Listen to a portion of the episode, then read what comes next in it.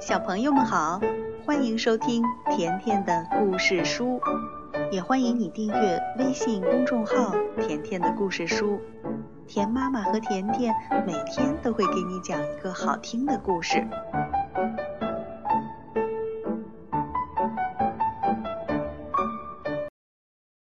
小朋友们，今天甜妈妈讲的这个故事名字叫《石头汤》。作者是来自美国的琼·穆特，由阿甲翻译。三个和尚阿福、阿禄和阿寿走在一条山路上，他们一路聊着猫的胡须、太阳的颜色，还有布施。最年轻的阿福问：“什么使人幸福呢？”阿寿。阿寿年纪最大，也最有智慧。他说：“走，我们找找看。”一阵钟声把他们三人的目光引向山下，那里有一个村庄。他们站得太高，还看不清楚。他们不知道，这个村庄曾经饱经苦难、饥荒、洪水和战争。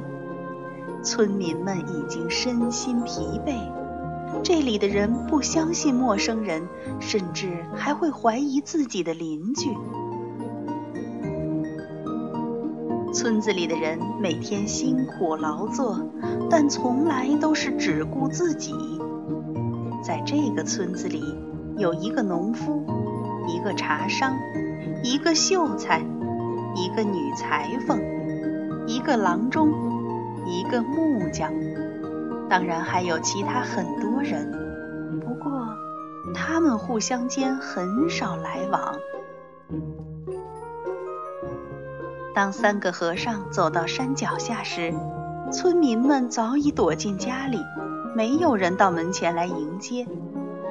一看到和尚们走进村庄，村民们又紧紧地关上了窗。和尚们去敲第一家的门。没有人回答，接着连房子里的灯都灭了。他们又去敲第二家的门，结果还是一样。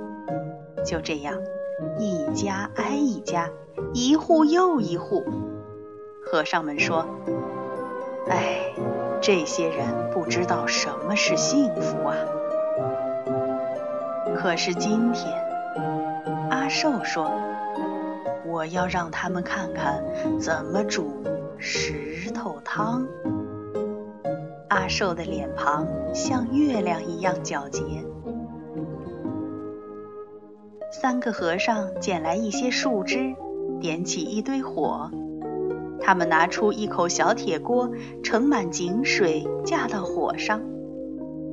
一个小女孩一直在看着他们。小女孩勇敢地走上前，问道。你们在干什么？阿禄说：“我们在捡柴火。”阿福说：“我们在生火。”阿寿说：“我们在煮石头汤。我们需要三块又圆又滑的石头。”于是，小女孩帮和尚们在院子里找石头。他们找到三个正好合适的石头，然后把它们放进水里煮。阿寿说：“这些石头可以煮成极其美味的汤，可是这么小的锅恐怕煮不出很多呀。”小女孩听了之后，连忙说：“我妈妈有一口更大的锅。”小女孩跑回家。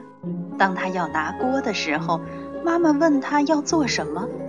小女孩说：“那三个陌生人要用石头煮汤，他们需要我们家最大的锅。”小女孩的妈妈说：“石头满地都是，我倒想学学怎么用石头来煮汤。”和尚们拨了拨柴火。一时炊烟袅袅，左邻右舍纷纷探出头来。那堆火，那口大锅，支在村子的正当中，真是稀奇古怪。村里人一个接一个走出家门，大家都想看看石头汤到底怎么煮。阿福说：“当然啦，煮传统风味的石头汤，加点盐和胡椒粉，味道会更香。”不错。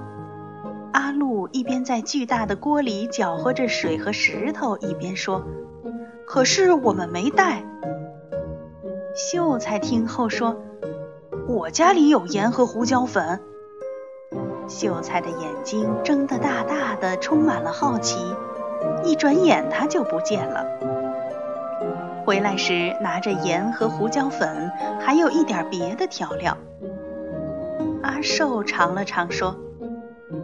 上次我们煮这么大这种颜色的石头时，还放了一些胡萝卜，那汤可真甜呀。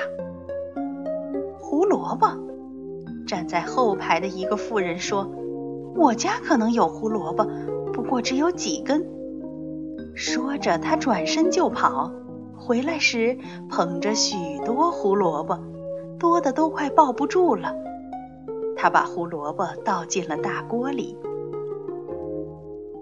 阿福问：“嗯，再放几个洋葱，你们觉得味道会不会更香？”“哦，对呀，放个洋葱进去，味道也许不错。”农夫说着，快步离开。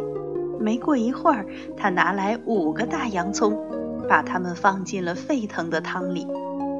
嚯，真是一锅好汤啊！听农夫这么说，村民们都点头称是，因为那汤闻起来真的很香。不过，要是我们有蘑菇的话，阿寿说着摸了摸下巴。几个村民舔了舔嘴唇，还有几个一溜烟儿的跑开了。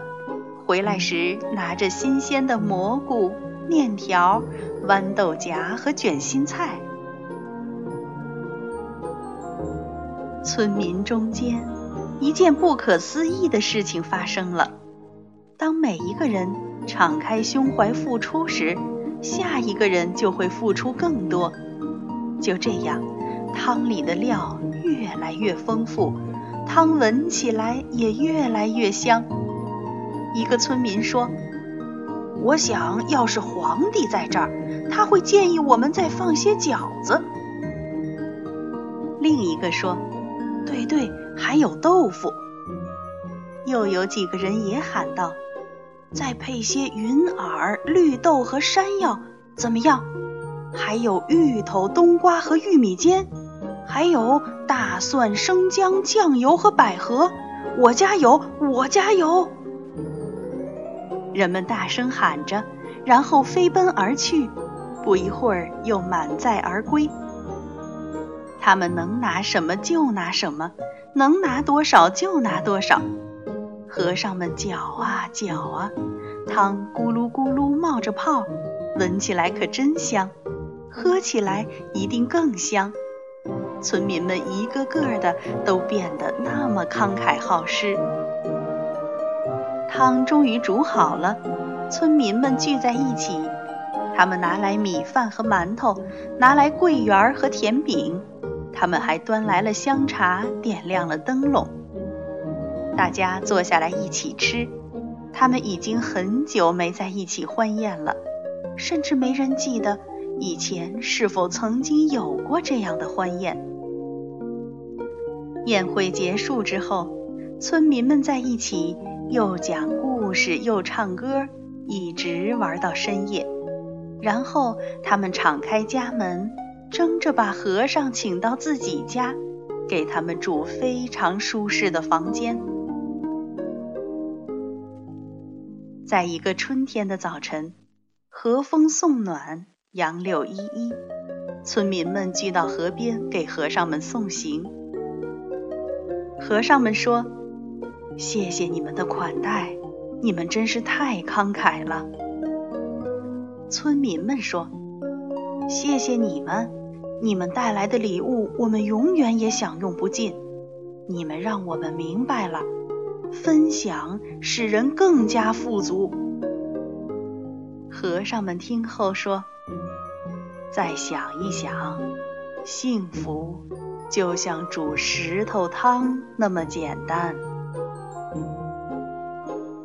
好了，小朋友，石头汤的故事讲完了。田妈妈希望你记住，分享是一件让人幸福的事情。好了，今天的故事就讲到这儿了，再见吧。